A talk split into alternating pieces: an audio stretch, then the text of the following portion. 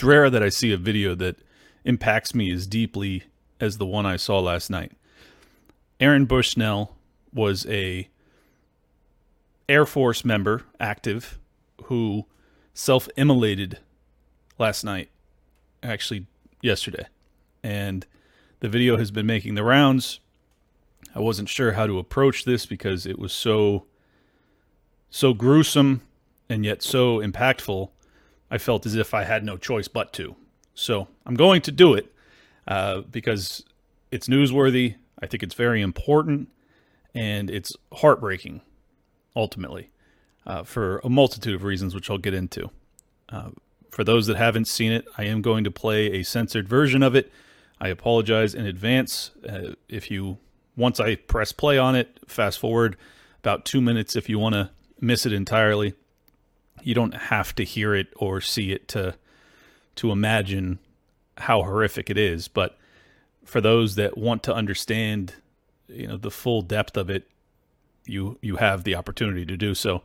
Uh, I, I I plead for you to have extreme caution in doing so, as it it absolutely stuck with me and it still sticks with me. Uh, the voice of his screams is uh, it's unforgettable, truly. And on his Facebook page, the last thing that he posted was, quote, Many of us like to ask ourselves, what would I do if I was alive during slavery, or the Jim Crow South, or apartheid? What would I do if my country was committing genocide? The answer is, you're doing it right now.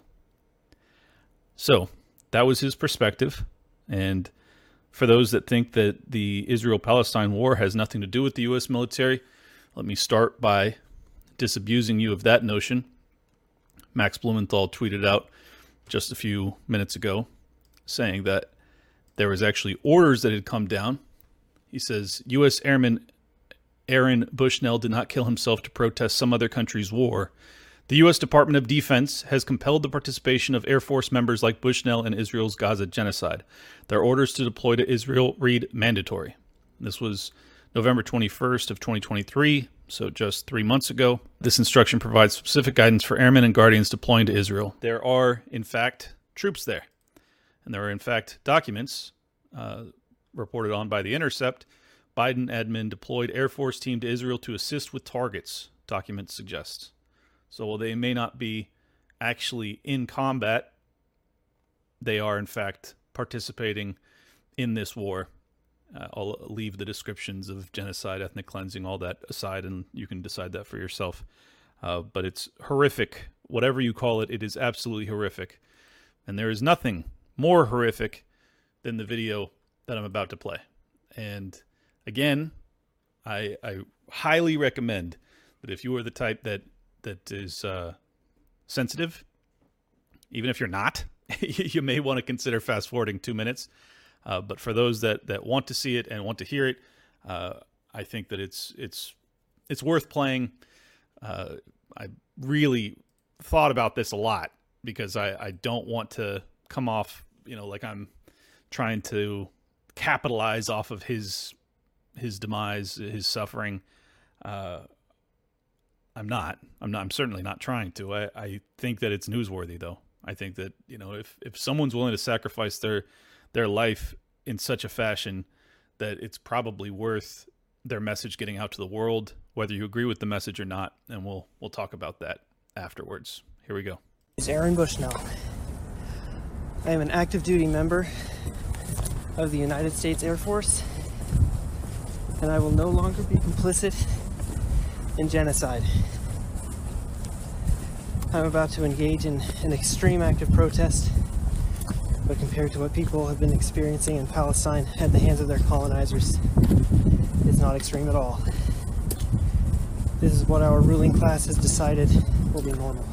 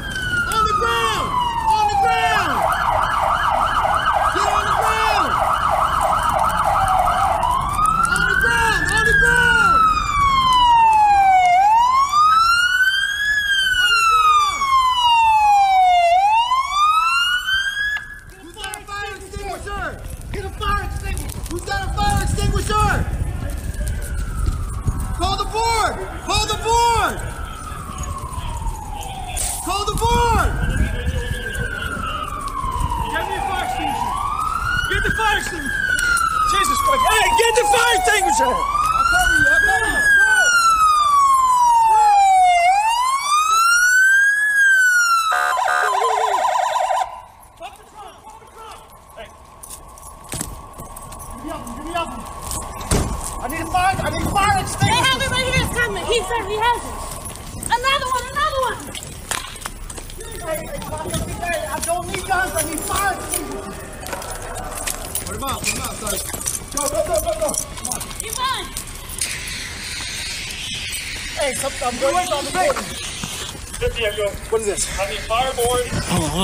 Fireboard. What is this? Who is this?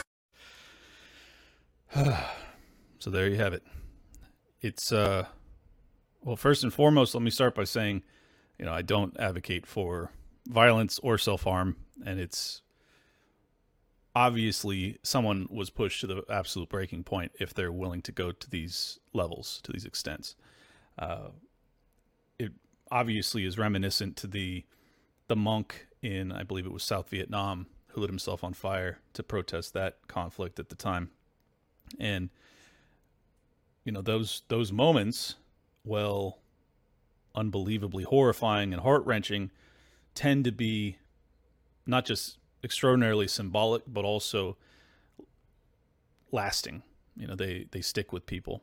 That video or that photo uh, is still extremely famous. And i think that it it demonstrates a a willingness of self-sacrifice in opposition to war which is oftentimes the the side of war that people don't look at. People view war as being about about self-sacrifice or sacrificing oneself for their own nation. And there are these rare occasions where someone might sacrifice themselves to protest war. And I have no idea if the the impact of this one will be as long lasting given that our our attention spans seem to have shrunk down to a 10 or 20 second long TikTok. I'm sure that his hope was that this would be impactful enough that it might actually start a dialogue about ending this war. And I, I certainly hope that's the case. I have no idea if it will be.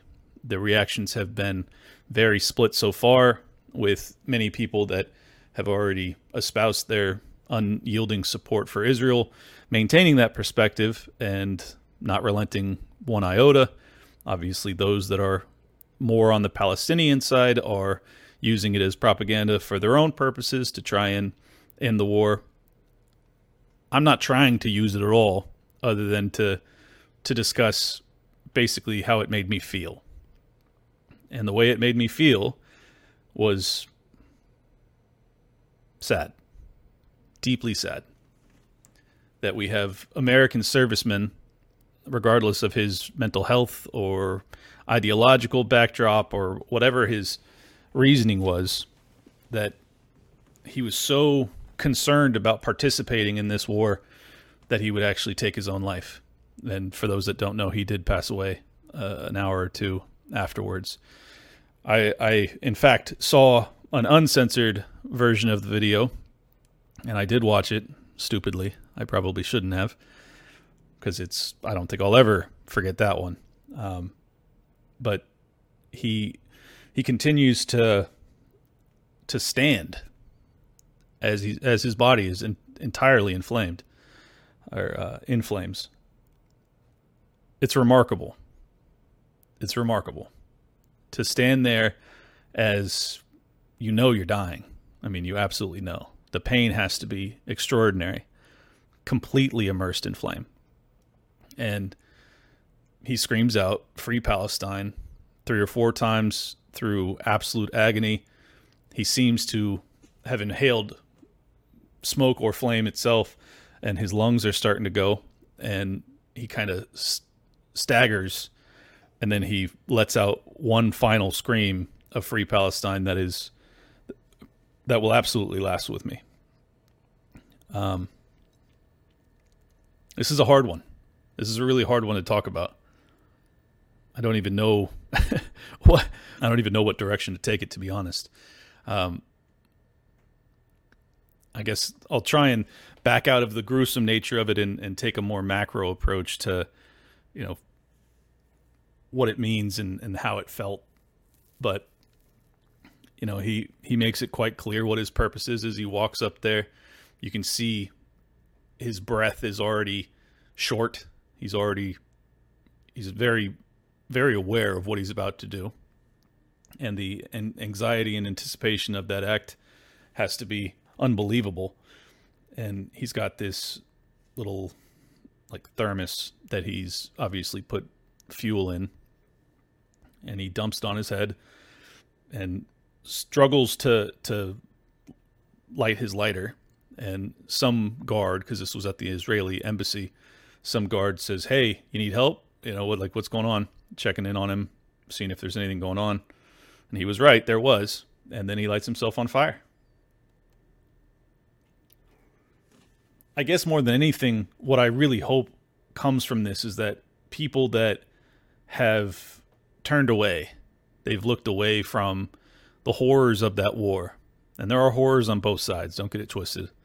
What regardless of which side you stand with, it's absolutely tragic on both sides. Innocent loss of life on both sides and recently the vast, vast casualties have been on the Palestinian side as they've been driven all all the way down from Gaza City into Rafah, and the bombing campaigns continue. And there has been tens of thousands of innocents that have perished under horrific circumstances, and people are starving, and there's concerns about disease and you know famine and all sorts of continued loss of life that I don't even know what the totals will be when this is all said and done. But I just hope that, if anything, his sacrifice will allow people to remember that there are lives that are being lost every single day, dozens, hundreds on many occasions, innocent people, you know, good people, people that that ought to still be alive. And I think oftentimes we forget about, you know, what the what the nature of war is. That oftentimes, well, we're we're wrapped in our our national flag. We think that we're fighting for whatever it is, religious freedom or democracy or whatever whatever the soldiers are told to believe. At the end of the day, oftentimes, if not always, the wars are over geopolitical strategy from politicians that will never see the battlefield themselves. And this is a, a man who very, very likely would have seen a battlefield at some point. I mean, in the Air Force, I guess it's not hand to hand combat, but it's still, you know, has the potential of loss of your own life or certainly the taking of lives, and he wasn't willing to do so. I always find it fascinating that a like a service member, like someone who enlisted in the U.S. military, would have such a strong feeling about this. Not like just the fact that they wouldn't already know the nature of our empire. The fact that Israel and Palestine or the Palestinian issue is something that would be felt so profoundly that it would get them to be radicalized to this extent. It's really remarkable. You would think that all of the wars, I mean, he's a young man, he looks like he's in his 20s all of the wars throughout his lifetime have been similarly grotesque, perhaps not as egregiously so, but certainly similar. And yet you would still enlist. It's just it's it's amazing.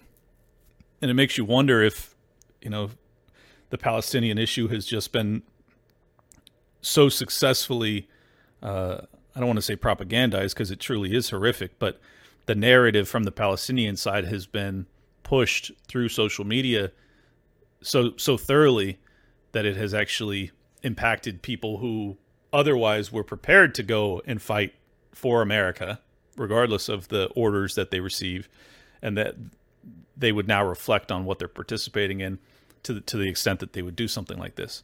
I would imagine that he's a one-off. I, I would imagine that there's very few in the in the military that would support his sentiment, but and certainly very few that would actually carry out such an extreme act of self harm to try and protest it. But I think that there's it's not really about the the military as much as it is the American people. and whether or not we're willing to continue to fund this.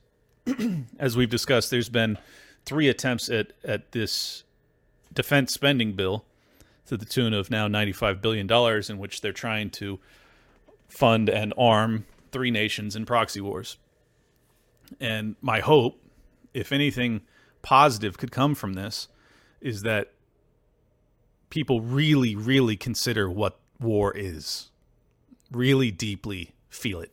I don't know if it's like, if it's a callousness because we've just been at war decades and, and people have completely blocked it out of their minds. But if anything, I, I hope that's what comes from this video is that, you know, the, the, the toll on human beings, on humanity itself, the, the suffering that people endure during war, I think that to me is a huge a huge part of why I'm a libertarian and a non-interventionist in the first place is that these wars are not for the benefit of the people almost ever. They are for power and control, resource uh, allocation or or dominance, geostrate- geopolitical uh, strategy, strategy, strategy. I'm so shook up by this video, I can't even talk. Um, it's not really about us, you know? It's not about our freedom. It's not about our democracy. It's about people who don't care about us, who will never know our names, sending us to the battle line, battlefields of foreign lands predicated off of lies to commit atrocities in the name of something good like freedom, like liberty. It's very upsetting. It's very upsetting that that's something that I love so deeply. Human freedom, liberty, that it it would be used in such a fashion. It's insulting on a very deep level. It makes me furious that my country, America, the one founded on non intervention, that was founding father 101 shit. We don't do this. Well, now we do it more than any other country on the planet, and it's not close. You know that China has one foreign military base, and they have the second most of any nation in the world? They have one. The United States has over 750. 750 foreign military bases, some of which are in nations that aren't even permitting it, aren't requesting it, aren't asking for it, aren't allowing it, hate it. It's empire, ladies and gentlemen. It's empire. I don't know how much clearer it could be. If you have 750 foreign military bases, and it needs to end. I've already detailed in prior episodes the financial reasons that it needs to end, and I I harp on that more for the conservative audience because I know that's what they care about most. They they tend to be more focused on the financial impacts of war than they are on the loss of life because their entire lives they've been propagandized to believe that the the avoidance of war is cowardice. To be unwilling to fight for your nation is tantamount to being a traitor. I think in many ways the unwillingness to fight in immoral wars is as patriotic a thing as you can do. Just as Muhammad Ali sacrificed his boxing career and spent years of his prime in prison to avoid the Vietnam War, I think that there is nothing more powerful than that. Now, obviously, I would not ad- advocate on behalf of taking it to the extent that this young man did, but I think that more and more people are waking up to the fact that these wars are not to our benefit, and in fact, they endanger us severely. the The financial impact is going to be catastrophic. The fact that we are getting away from any semblance of fiscal sanity, the fact that we are using the, by the way, the Biden administration launched an additional 500 new sanctions against Russia and Russian oligarchs and other nations in the territories that have assisted them in circumventing the original or the multitude of, of packages that they've passed in terms of the sanction regime. They've now rolled out another 500. And this is all regardless, uh, just completely dismissing the fact that this is continuing to bolster and strengthen and enlarge the BRICS alliance, the the na- the group of nations that are attempting to flee from the US dollar. This is a very very dangerous trajectory to be on. Because if those dollars that are trillions of US dollars that are sitting overseas come flooding home domestically, it will create hyperinflation. It will. And that's not outside the realm of possibility in the not too distant future, particularly if the BRICS alliance manages to sustain itself and strengthen itself while in this proxy war with the West. And, you know, Russia obviously being the apex of that. But on top of that, the the real risk that everyone ought to be concerned with is the potential for world war. And Putin uh, announced in the first few months of their invasion of Ukraine that any attempts to, and he has been saying it for well over a decade now, that any attempts or any finalization of adding Ukraine into NATO would instantly trigger Article 5, and therefore that would amount to a world war. It would be NATO versus Russia, and whoever would ally themselves with Russia. Iran is likely potentially China, though I don't know. Um, and his his warning to us, and I believe him on this as much as I'd like not to, is that it would because they realized that they could not win a conventional war against NATO, it would necessitate nuclear war. Now, I don't think anything necessitates nuclear war because we all lose in that scenario. So I would really rather he not have said it or have felt that way. But I think it's very important that you take your foes at their word when there is rationale behind it, when there is some semblance of logical justification. His perception, his perspective, is that Crimea in particular is existential to Russia. Now, I don't know if it's exclusively because it's their only year round warm water naval port or if there's more to it. I don't know if it goes back into historical experiences with invasion that came through the territory of Ukraine. But regardless, that is the perspective of not just Putin, but the vast majority of the Russian people, which is the willing the reason that they're willing to fight this war in the first place. And if their perspective is as such that they can't win a conventional war against NATO, but they also cannot per- permit themselves to lose Crimea, well, then the only answer, as far as I'm concerned, is to back the fuck off. There is no there is no reason that the American government or the American people can dictate which government will control some small landmass 6,000 plus miles away. It is not our purview, it is not our prerogative, and it is ultimately truly existential that we get this answer correct. That we actually listen and understand and process what's going on. There is a, a flippancy with which we've discussed and approached this conflict for years now. And it's been going on for about a dozen, but or 10, but it's it's very important that we get it right at this junction. And the reason that I'm I'm harping on it so strongly is that there is, and I'm I'm kind of tying in Israel Palestine with Russia Ukraine, and to a lesser extent the potential for war between Taiwan and, and China. I'm tying them all together because of that aid bill, because of that 95 billion. We have already funded it to the tune of 150 billion or so, um, arguably more, and and it looks like this is their their last attempt Three three tries, all have failed. The Biden administration continues to tweet out multiple times per day, "We must pass this bill. We must pass this bill." They know that they can't they cannot fund this without congressional authorization. And if the congressional members realize that it is a political death sentence if they do pass this bill, there is a chance, a slight chance, that the military industrial complex can be shunned for once. It, it happens very rarely.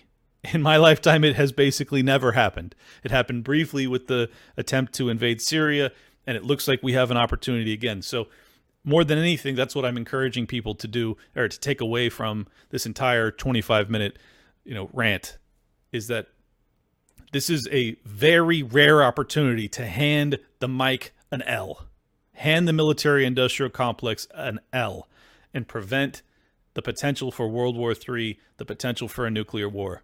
I am not prepared to die to decide which government controls Ukraine. Unless you are, I don't want to hear anybody tweeting, oh, we're going to have to send people, oh, we're going to have to reinstitute a draft. No, man. No. You go. You don't you don't say we. There is no we here. You go. You think it's you think it's worth dying for? You risk your life. You don't send other people to go do it. I am not willing to risk my life or the entire world to t- to try and decide who gets to rule over this fucking corrupt land. I pass. Disinterested. No thank you. Stop being a chicken hawk. If you think it's existential, fucking get on a plane. Stop with the advocacy for escalation. It's super dangerous, and you come off like a fucking pussy. And you know what? You can call me a pussy if you want. I'm fine with that. I am not interested in fighting Russians.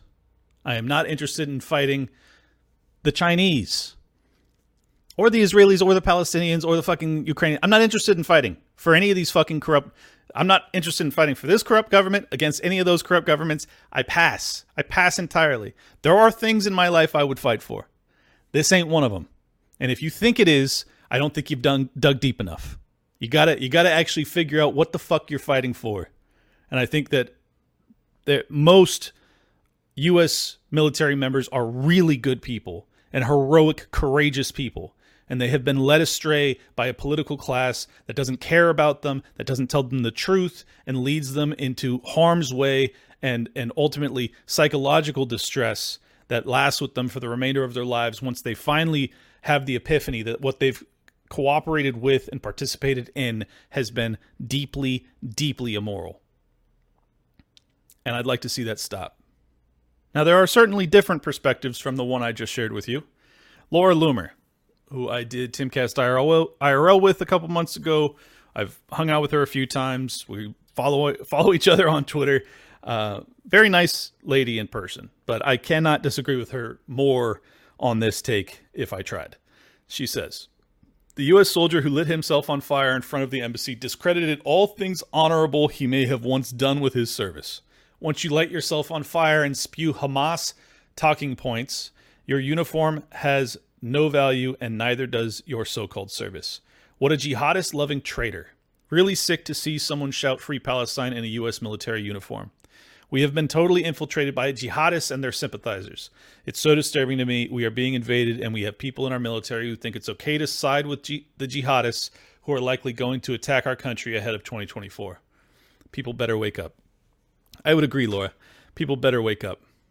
But it's not the people you're tweeting at, it's you heartbreaking. Absolutely amazing. First off, how is saying free Palestine uh, a Hamas talking point? I mean, it has now it has now transferred from from from the river to the sea, which I can understand why you would have an issue with that. But just free Palestine, that that is a Hamas talking point to want a a people on a landmass to be free. Come on. It's terrible. It's absolutely terrible. And to to refer to these people as jihadis, I mean, had he put on a suicide vest and and gone to the embassy, I could understand why you might call him a jihadi. But to commit an act of self-immolation and to extrapolate that to him being a, a jihadist is pretty wild. And I think that this divide, I think uh, for many people, those that that align themselves more readily with the Israeli cause, they really don't have a choice but to perceive him and this incident in that way it's it's way too hard to actually listen to what he had to say and to think about it deeply at all.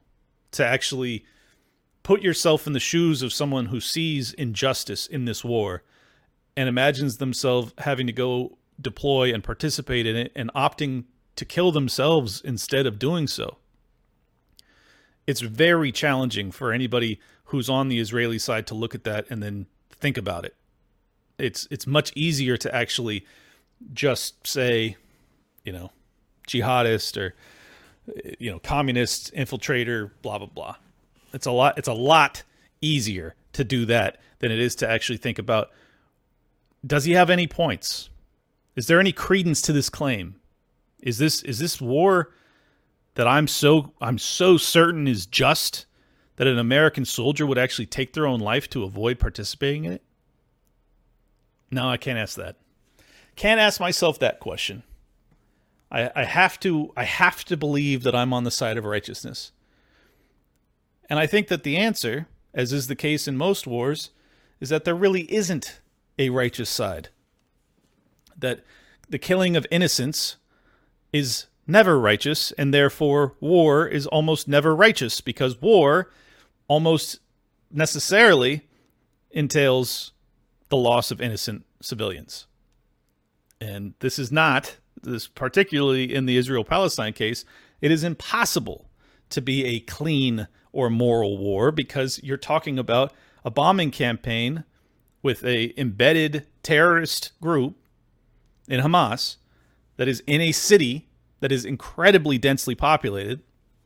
It's impossible to fight that without massive civilian casualties, which is part of the reason that Hamas did what they did, is because they're trying to bolster support for their cause.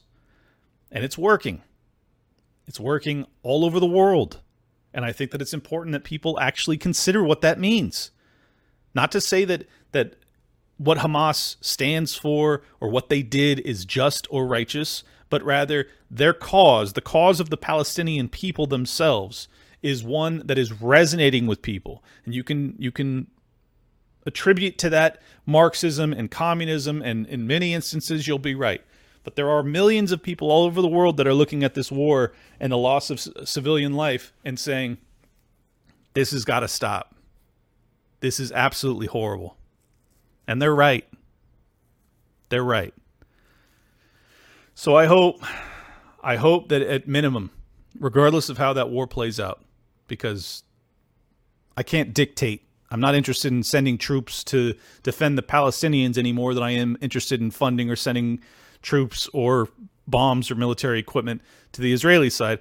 It's just incumbent upon us to make our voices heard that we want no part in it. That that is their issue to deal with. From what whichever side you stand on, Israel, Palestine, okay, that's their issue. It is not an American issue. It is not in America's self defense. It is not in America's interests. Neither is the Ukraine Russia war. Neither is the China China Taiwan potential war. None of these are in America's national defense interests. You can argue that they're in our financial interests. That's a different argument.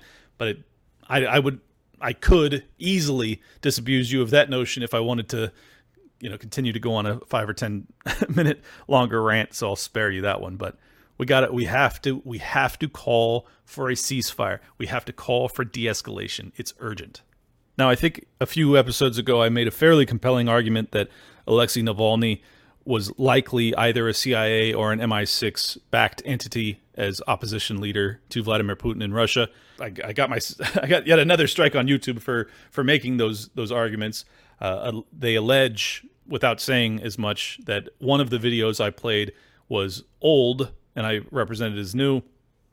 I don't know if that's the case. I don't think I did that. I haven't gone back and rewatched or listened to it, but I think that I was very clear that any of the videos that I showed of Navalny had to be older because he is dead. So, anyways, uh, they also uh, there's some chance that the black and white video that I showed you was in fact not Alexei Navalny, and if that's the case, then I retract it and I apologize for misleading. I don't think that that bit of evidence is actually necessary to make the argument. Uh, there is additional information that has come to light over the past week, thanks to the New York Times, that demonstrates the CIA's hand in the Ukraine war. I think that if the CIA is this deeply embedded in Ukraine, it, you would be very naive to think that they aren't also deeply embedded with the opposition leader in Russia, right? I think that's fairly rational. So let's let's read some of it. The spy war. How the CIA secretly helps Ukraine fight Putin. For more than a decade, the United States has nurtured a secret intelligence partnership with Ukraine that is now critical for both countries in countering Russia. This came out just yesterday. Well, I wanted to sh- I wanted to read from the New York Times article, but they have it paywalled, so I'm gonna go with the zero hedge commentary on it. On Sunday, the New York Times published an explosive and very belated full admission that the U.S. intelligence has not only been instrumental in Ukraine wartime decision making, but has established and financed high tech command and control spy centers and was doing so long prior to the February 24th Russian invasion of two years ago. Now, you guys already know this because I've been telling you about it for years, but uh, you know, much of the information I got was from the Gray Zone and other anti-war writers and investigators. But this is not news to you, but it's important for the normies because now the New York Times is reporting on it, so people hopefully will take it seriously and it'll stop calling me a conspiracy theorist. Continuing on. Among the biggest re- revelations is that the program was established a decade ago and spans three different American presidents. The Times says that CIA program to modernize Ukraine's intelligence services has transformed the former Soviet state and its capabilities into quote Washington's most important intelligence partners against the Kremlin today. End quote. This has included the agency having secretly trained and equipped Ukrainian intelligence officers spanning back to just after the 2014 Maidan coup events, as well as constructing a network of 12 secret bases along the Russian border, work which began eight years ago. These intelligence bases, from which Russian commanders' communications can be swept up and Russian spy satellites monitored, are being used launch and track cross border drone and missile attacks on Russian territory. This means that with the disclosure of the long time closely guarded secret, the world just got a big step closer to WW3 given it means the CIA is largely responsible for the effect- effectiveness of the recent spate of attacks, which have included direct drone hits on key oil refineries and energy infrastructure. Quote, without them, the CIA and elite commandos it's trained, there would have been no way for us to resist the Russians or to beat them. According to Ivan Bakanov, former head of the SBU, which is Ukraine's domestic intelligence agency. A main source of the New York Times revelations Disclosures which might come as no surprise to those never willing to so easily swallow the mainstream official narrative of events, is identified as a top intelligence commander named General Serhiy Dvoretsky. Clearly, Kiev and Washington now want wor- want the world to know of the deep intelligence relationship they tried to conceal for over the past decade. It is perhaps a kind of warning to Moscow at a moment Ukraine's forces are in retreat. The U.S. is fighting hand in glove with the Ukrainians, and yet the revelations contained in the New York Times report also confirm what President Putin has pre- precisely accused Washington of all along. While the lengthy New York Times report is full of fresh revelations and confirmation of just how deeply the CIA has always been involved in Ukraine, below are seven of the biggest contained in the story. Description of secret spy bunker. The report contains a surprisingly detailed description of one of the secret underground command centers established by the CIA near the Russian border, location undisclosed, of course. Not far away, a discreet passageway descends to a subterranean bunker where the teams of Ukrainian soldiers track Russian spy satellites and eavesdrop on conversations between Russian commanders. On one screen, a red line followed the route of an explosive drone threading through Russian air defense from a point in central Ukraine to a target in the Russian city of Rostov. The underground bunker, built to replace the destroyed command center in the months after Russia's invasion, is a secret nerve center of Ukraine's military. There is also one more secret. The base is almost fully financed and partly equipped by the CIA. Elite Commando Force. Within two years after the 2014 Westback coup in Ukraine, the CIA had set up a training program for elite Ukrainian operatives. Around 2016, when Lindsey Graham and John McCain and others, including Victoria Nuland, were there on the ground. Sorry, that was my commentary, not from the article. Around 2016, the CIA began training an elite Ukrainian commando force known as Unit 2245, which captured Russian drones and communications gear so that CIA technicians could reverse engineer them and crack Moscow's encryption systems. One officer in the unit was Kirilo Budanov, now the general leading Ukraine's military intelligence. And the CIA also helped train a new generation of Ukrainian spies who operated inside Russia, across Europe, and in Cuba and other places where the Russians have a large presence. Ukraine transformed into an intelligence gathering hub the U.S. intelligence network in Ukraine, which is tantamount to NATO Intelligence Network 2, has in reality been more extensive than pretty much all prior media speculation has envisioned. Ukraine has long been a massive intelligence gathering hub for Washington and its partners. In more than 200 interviews, current and former officials in Ukraine, the United States, and Europe described a partnership that nearly foundered from mutual distrust before it steadily expanded. I think they mean floundered. Turning Ukraine into a intelligence gathering hub that intercepted more Russian communications than the CIA station in Kiev, Ukraine could ha- initially handle. Many of the officials spoke on condition of an- anonymity to discuss intelligence in matters of sensitive diplomacy.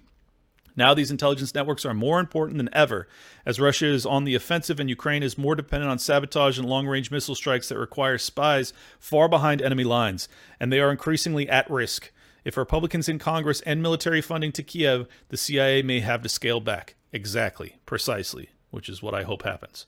Huge New York Times admission that Putin was basically right. Below is a hugely ironic excerpt from the Times report. The section begins by noting that Putin has repeatedly blamed the US NATO for expanding its military and intelligence infrastructure into Ukraine. Not only had this precisely been going on for the past decade, as is now being admitted, but was pre- presented by the Kremlin as a key cause of the Russian invasion of February 24th, 2022. Putin and his officials were adamant on the eve of the invasion that NATO was militarizing Ukraine. The Times appears to now fully admit that, yes, this was actually the case. Putin has long blamed Western intelligence agencies for manipulating Kiev and sowing anti Russian sentiment in Ukraine. Toward the end of 21, according to a senior European official, Putin was weighing whether to launch his full scale invasion, invasion when he met with the head of one of Russia's main spy services, who told him that the CIA, together with Britain's MI6, were controlling Ukraine and turning it into a beachhead for operations against Moscow. Exactly.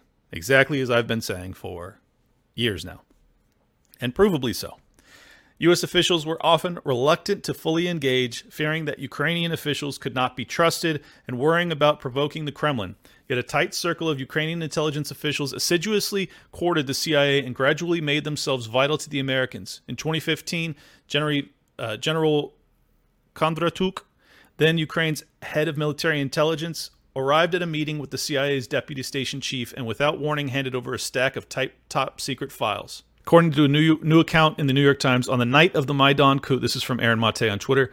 On the night of the Maidan coup in Ukraine 10 years ago, February 24th, 2014, Ukraine's post-coup spy chief Nalyvachenko arrived at his new headquarters and made his first call to the CIA station chief and the local head of MI6. 2014 coup in Crimea. The report indirectly references this very critical period which set Ukraine and Russia on their tragic collision course. With violence escalating, an unmarked U.S. government plane touched down at an airport in Kiev carrying John Brennan, then the director of the CIA. He told Nalyvachenko that the CIA was interested in developing a relationship, but only at a pace the agency was comfortable with, according to U.S. and Ukrainian officials. To the CIA, the unknown question was how long Nalyvachenko and the pro Western government would be around. The CIA had been burned before in Ukraine. The result was a delicate balancing act. The CIA was supposed to strengthen Ukraine's intelligence agencies without provoking the Russians. The red line the red lines were never precisely clear, which created a persistent tension in the partnership. Operation Goldfish. Money and advanced tech given the, by the CIA has allowed the Ukrainians to establish eavesdropping operations far beyond what they would otherwise be capable of. All the while, elite commando teams were being trained by the CIA in European cities as part of a program called Operation Goldfish. The New York Times report reporting includes a bit of boast of the Ukrainians now being able to hack into Russian military networks. In the bunker, Dvoretsky pointed to communications uh, uh, equipment and large computer servers, some of which were financed by the CIA. He said his team were using the, the base to hack into the Russian military secure communication networks. This is the thing that breaks into satellites and decodes secret conversations. Dvoretsky told a Times journalist on a tour adding that they were hacking into spy satellites from China and Belarus, Belarus too. The CIA began sending equipment in 2016 after the pivotal meeting at Scattergood. Dvoretsky said providing encrypted radios and devices for intercepting secret enemy communications. A stunning admission, tiptoeing around Trump. Among the most interesting and curious moments of the New York Times report is a description of the CIA's program expanse under the Trump administration. The report suggests that the true scope may have even been hidden from Trump. The Russian hawks in his administration quietly did the dirty work, we are told. The election of Trump in November 2016 put the Ukrainians and their CIA partners on edge. Trump praised Putin and dismissed Russia's role in election interference. He was suspicious of Ukraine and later tried to pressure its President Zelensky to investigate his Democratic rival Biden, resulting in Trump's first impeachment. See, when you actually look into this and you think about it and you go like, "Oh, yeah, that's why Trump was impeached over that." Obviously, right? Could it be any more clear? Yeah, you you start to dig into their proxy they're going to obviously try and get you out of power, especially if you're not on board, which he wasn't. The report then emphasizes but whatever Trump said and did, his administration often went in the other direction. This is because Trump had put Russia hawks in key positions, including Mike Pompeo as CIA director and John Bolton as national security advisor. And further, they visited Kiev to underline their full support for the secret partnership, which expanded to include more specialized training programs and the building of additional secret bases. Given the attempt to place Trump in a negative light, he had to be tiptoed around. It will be interesting to see how he and his campaign respond to the report, but more consequential will be the reaction of Putin and the Kremlin in the coming days. Indeed, it'll be interesting to see how they respond, but let's be honest, I don't think they're going to have anything new to say because this is what Putin has been saying for years, and now the New York Times is confirming it. And I've been telling you about it for years, showing you videos and all sorts of things that demonstrate that the American military industrial complex, including the deep state or the State Department, including the CIA, including MI6 and our other intelligence agency partners. I wouldn't be surprised if the Mossad are involved too. I don't know that for a fact. But I do know for a fact that our intelligence agencies have been and continue to function surreptitiously under the, the cloak of darkness in Ukraine. And I'll just ask you if it were the opposite, if there were Kremlin agents, I know it's not really a thing, but if there was Kremlin agents that were in Mexico and there had been a revolution there and it had actually been funded and sponsored and instigated by these Russian agents. And then there was some sort of separatist movement and we end up having a having uh, people that speak English get bombed. I, this metaphor sucks because there's so many there's so many variables that you have to get into. Just ask yourself, would you be fucking cool if Russia or China or any foreign country was trying to overthrow the democratically elected leadership of Mexico to put in someone who was more antagonistic towards America? No, you wouldn't. You'd be like, this is fucking terrible. Stop. This is crazy. That's what happened. That's what happened in Ukraine. Okay? So anytime someone says Putin is the aggressor, unprovoked invasion. Look, what he did in terms of invasion, yeah, it's aggression, no doubt. You killed hundreds of thousands of people. It's fucking, yeah, clearly it's aggression. But I think that there's a fair argument to be had that they have also been aggressed upon. Now, has his reaction been, you know, comparable? I think it's magnitudes more severe than what the Americans were doing there, but regardless, it's still not unprovoked. You can't say it's unprovoked. Shout out to Scott Horton. Shout out to Libertarian Institute. They're the ones that have obviously given me this information years before the general public had it. So uh, I hope that it has been conveyed in a way that has been compelling to you and and set you off on your own mission to discover the truth. I, as I've said many times, I don't want you to take me at my word for all of this. I, do your own research, but I have. I've done a lot of research on this. I am 100% convinced that this was the intention of the U.S. State Department and our intelligence agencies. Now, whether or not they wanted it to become a hot war, I'm not sure. I don't know if they were intending to use it as a staging ground to then run uh, color revolution operations within within Russia. It's a distinct possibility. I don't know if they were going to use Ukraine as a staging ground for a potential invasion. I kind of doubt it, given that they have an enormous nuclear arsenal. But I think that the odds are that they were trying to put a very unfriendly government in Ukraine, which they successfully did, and they were trying to essentially break Putin off from his warm water naval port in Crimea, and it failed. It backfired hugely as Trump might say. So the answer is to get the fuck out of there. The answer is to stop funding and arming it. The answer is to use whatever leverage we may have, and we probably don't have much given how fucking terrible we've behaved in this entire conflict.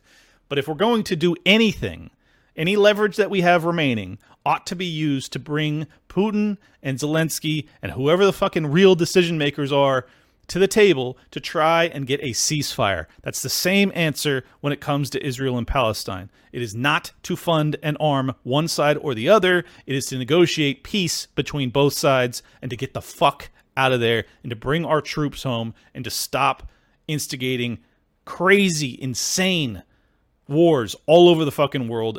It's been decades of this. It has not worked out for the American people, financially or otherwise. We have to stop.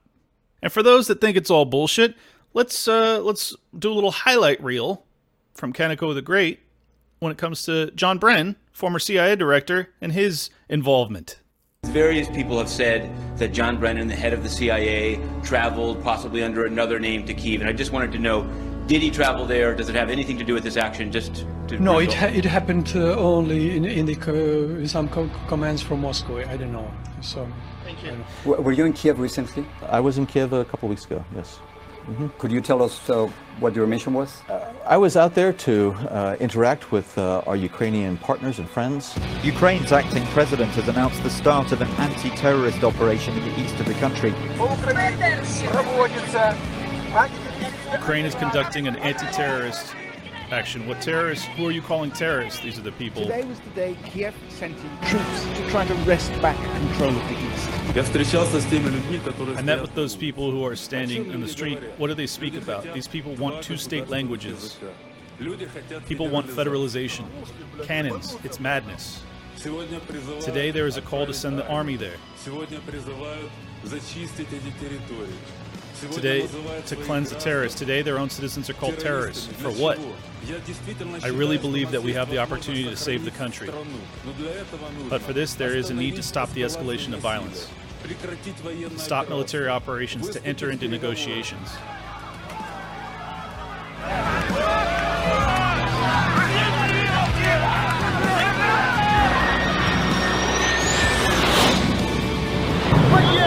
We are soldiers. We are following orders. Офицер сказал, мы спрыгнули к машине, сдали оружие. And whose orders are you following? Where you came here? Guys, we are starting the process of This is disarmament. not a That's it. grassroots movement, though, by Russian speakers in eastern Ukraine who are not happy with the current situation. We do have difference in my country. That's true. Every country has differences. But we are ready to bridge all these differences. Easter Sunday was anything but peaceful in this corner of eastern Ukraine. At least two people were killed in a gunfight near Slavyansk at this makeshift checkpoint manned by pro-Russian separatists. They say they were attacked by a convoy of ultra-nationalists called the Right Sector, whose power base is in the west. It's not clear what happened here, but this is exactly the kind of incident that could really blow this situation up into a civil war. U.S. officials say the vice president's in Kiev to boost economic and political assistance to authorities there. Speaking to its new pro Western leaders, US Vice President Joe Biden pledged to help Ukraine through the crisis, including an aid package of $50 million. We can help in stabilizing and strengthening Ukraine's economy by helping you withstand the unfair economic pressure being thrust upon you. We stand ready to do that, and I say the American people stand ready.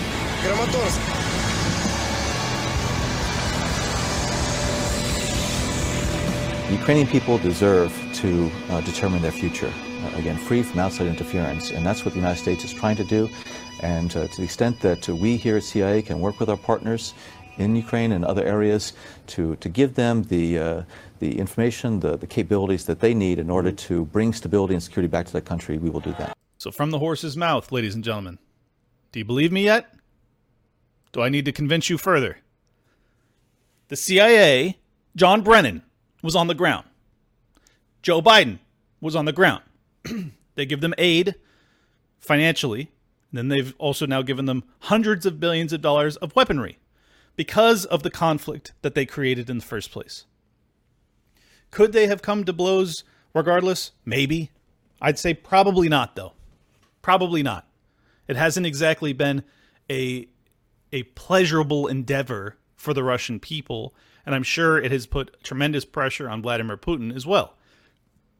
So it is my opinion, and it is a firm one, that this war would not have happened if not for our meddling.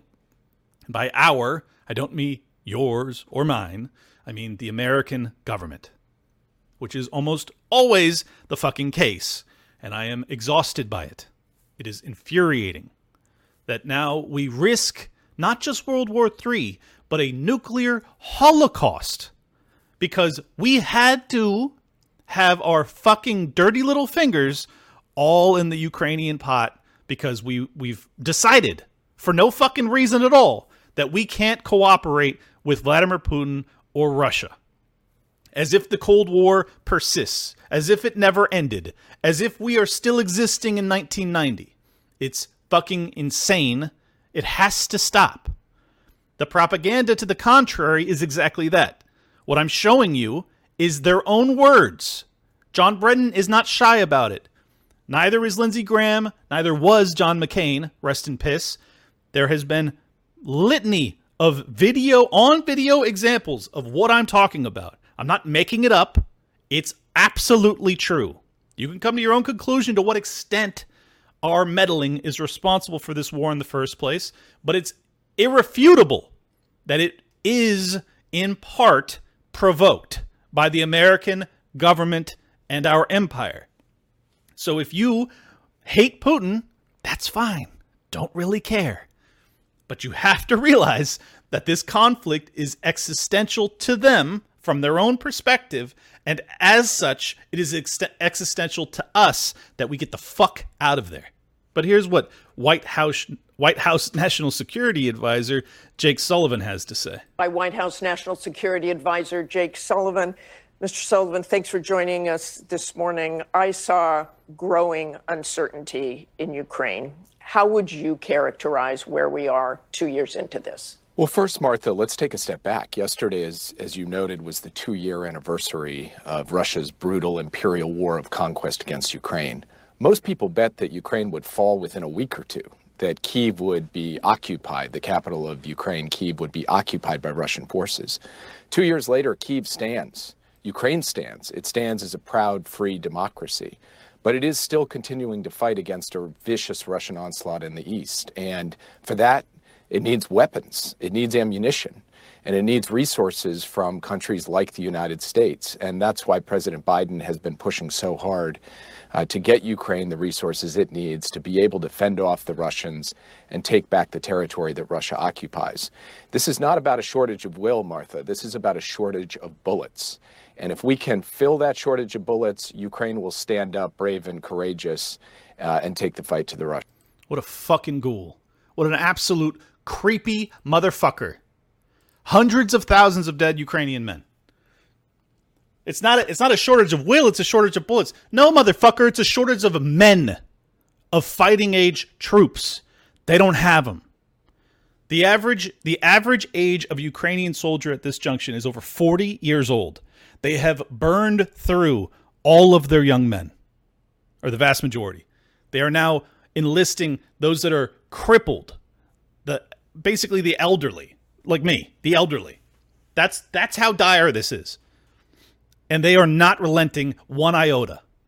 Our national security advisor, which which nation are you securing, Jake? It certainly isn't America.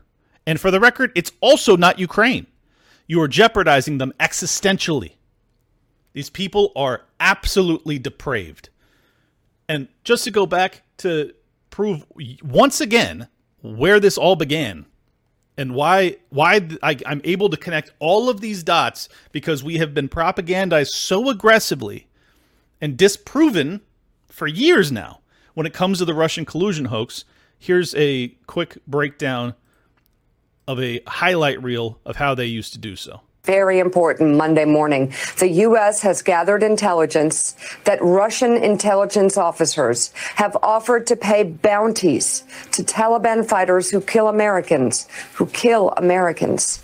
Three people briefed on the matter told NBC News. False. The New York Times first broke the story on Friday, aspects of which have been matched and independently reported by NBC News, the AP, the Washington Post, CNN, the Wall Street Journal, and ABC News. With the White House engulfed in a new Russia scandal, this one involving the president's flagrant disregard for intelligence reporting regarding bounties on U.S. soldiers' heads. We effectively greenlit their assassination campaign against American soldiers. I think about this as a dad, a father, who sent his son to serve in harm's way for a year in, in the Middle East and in Iraq and I'm disgusted. Bounties on the heads of American soldiers. And you know what a bounty is? bounties on the heads of American soldiers is unwilling to take on Putin when he's actually paying bounties to kill American soldiers in Afghanistan.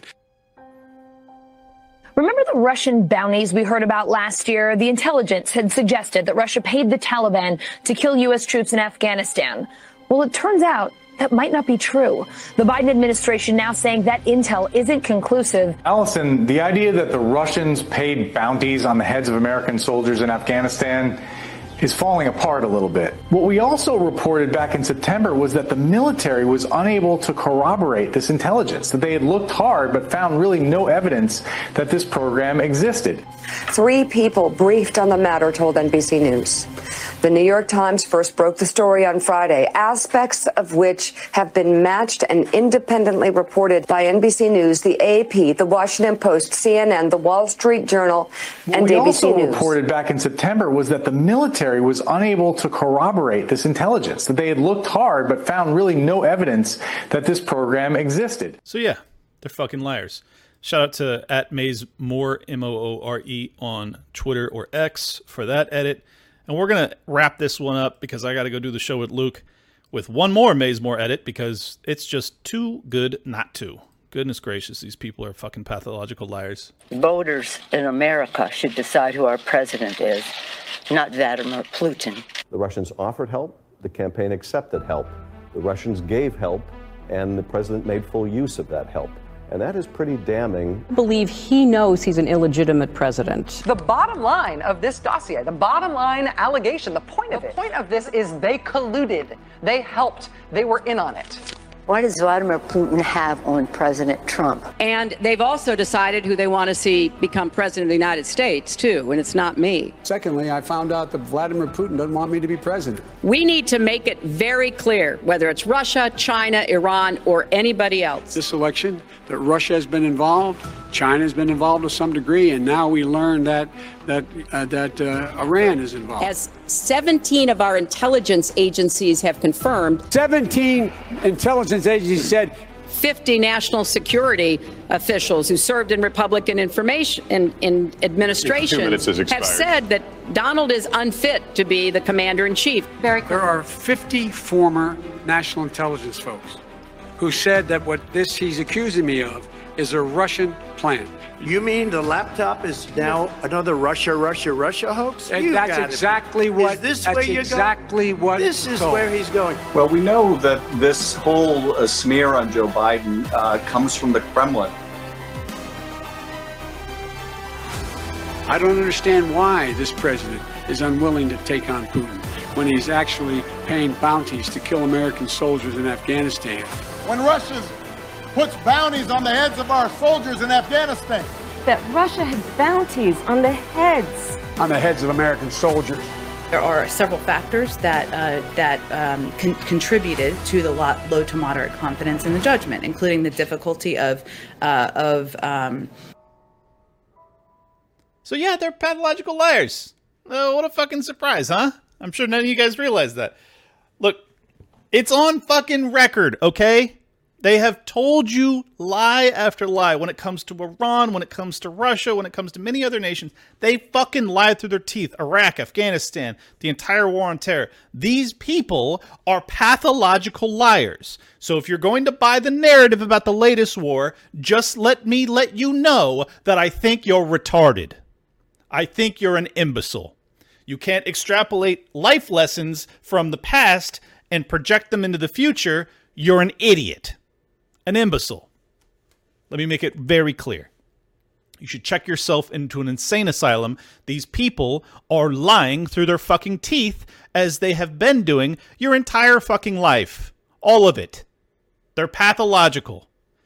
So stop taking them at their word and do your own goddamn research to figure out if what I'm saying to you is true. You don't have to take my word for it, but you certainly ought to listen to me before you listen to any of these fucking people, because I'm actually telling you the truth as best as I can.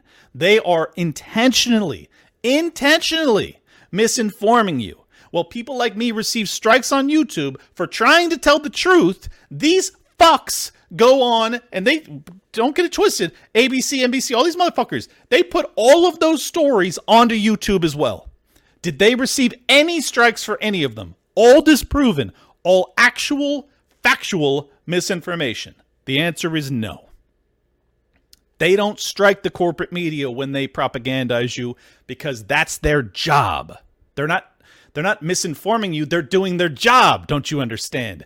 I on the other hand, if I get one video from Twitter that ends up being uh, contextually off, even if I correct it on the very next episode, which they would never fucking do, but if I do that, I don't get my strike removed. No, I'm not able to put anything out for 30 days because they don't want competition to the narrative and deception that they are propagating. It's quite simple. And I could extrapolate this into the entire Twitter leaks and everything else, but I got to go do my show with Luke. It's called The Best Political Show. I really appreciate you guys. I appreciate the continued support. A ton of you signed up to subscribe on both libertylockdown.locals.com as well as at Liberty Lockpod on X. I did follow everybody back that subscribed on X. I really do appreciate it. Uh, apparently, my rant uh, was one for the ages. I was very upset that day uh, when you get you know a third of your audience ripped out from under you. It does not feel good, uh, but I guess it's to your benefit because it totally unshackled me and allowed me to rip into them full force, which I can't do on YouTube. Uh, so, anyways, share the show, subscribe tell everybody you know. If they want to hear the truth if they want to actually listen to someone who's attempting to tell the truth i may not get everything right but i will correct the record anytime i don't. I promise you that. From the bottom of my heart thank you as always for the support. It really it bolstered uh, my spirits tremendously because getting knocked down from youtube after i was finally getting traction over there and to have it ripped out from under me the fact that so many of you reached out and said keep going and and signed up to subscribe on x and, and elsewhere uh, you know, means the world. I'll see you guys soon. Peace.